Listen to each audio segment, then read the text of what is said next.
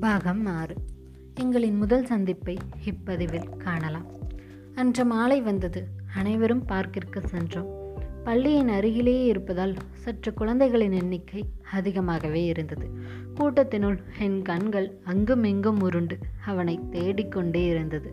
பூங்காவின் மையப்பகுதியில் இருவர் இருந்தனர். அவர்களில் ஒருவன்தான் கவின் என்று புரிந்தது. அவனின் உரையாடலையும் பேச்சையும் வைத்து அவனை கண்டு கொண்டேன் என் இதயமோ ஏதோ செவிற்றில் ஆணியை அடிப்பது போல் அவ்வளவு சத்தமாக துடித்து கொண்டிருந்தது. கையில் ஒரு ரோஜாவும் டைரியும் வைத்து முகத்தில் வெட்கம் கலந்த புன்னகையுடன் நின்று கொண்டிருந்தான். அவனை கண்டவுடன் அவனை தவிர எனக்கு வேறு யாருமே என் கண்ணிற்கு தெரியவே இல்லை. ஆனால் நான் அவனுக்காக எதுவுமே வாங்கி வரவில்லையே என்ற கவலையும் வந்தது. அருகில் சென்றவுடன் இருவரும் வெட்கத்துடன் பார்த்து சிரித்து கொண்டே இருந்தோம். பின் சிறிது நேரம் கழித்து அவன் நிலா இரவில் மட்டுமே தோன்றும் நிலாவை விட இந்த வெண்ணிலாவை பார்க்கத்தான் இத்தனை காலம் காத்திருந்தேன் என்றான். அதிக வெட்கம் என்னை சூழ்ந்து கொண்டது. என்னால் எதுவுமே பேச முடியவில்லை. அவன் கையில் வைத்திருந்த மலரையும் டைரியையும் கொடுத்தான். திடீரென்று உன்னிடம் பேச முடியாமல் போனதால் அதிக தனிமைக்கு தள்ளப்பட்டேன்.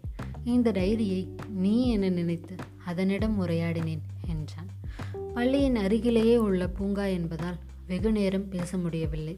நண்பர்கள் அனைவரும் புறப்படலாம் என்றார்கள். ஐயோ நான் இன்னும் ஒரு வார்த்தை கூட பேசலையே என்ன பேசுவது என்று யோசித்து கொண்டே இருந்தேன். என் தொண்டையிலிருந்தோ வார்த்தைகளே எழவில்லை. அதிக சந்தோஷமும் பயமும் சூழ்ந்தே இருந்தேன். உடனே கவின் ஏதாவது பேசுனிலா உன் குரலை கேட்டு எவ்வளோ நாளாகி விட்டது என்றான் சற்று தயக்கத்துடனே எப்படி இருக்க கவின்? என்றேன். இப்பொழுது இந்த உலகத்திலேயே அதிக சந்தோஷத்தில் இருக்கும் மனிதன் நான் தான் என்றான் சிரித்துக்கொண்டே அடுத்து எப்போ சந்திக்கலாம்? என்றேன். அடுத்த மாதம் வருகிறேன் உன் தோழியிடம் கூறுகிறேன். நீ ஏதேனும் சொல்ல வேண்டுமானால் அவளிடம் சொல். உனக்கு வாய்ப்பு கிடைத்தால் எனக்கு ஃபோன் செய். என்னதான் உன்னை நேரில் சந்தித்தாலும் உன் குரலை அலைபேசியில் கேட்க வேண்டும் என்று ஆசைப்படுகிறேன் என்றான். சரி பாய் நல்லா படி பத்திரமா இரு என்று பிரிவதற்கு மனமில்லாமல் அங்கிருந்து கிளம்பினோம்.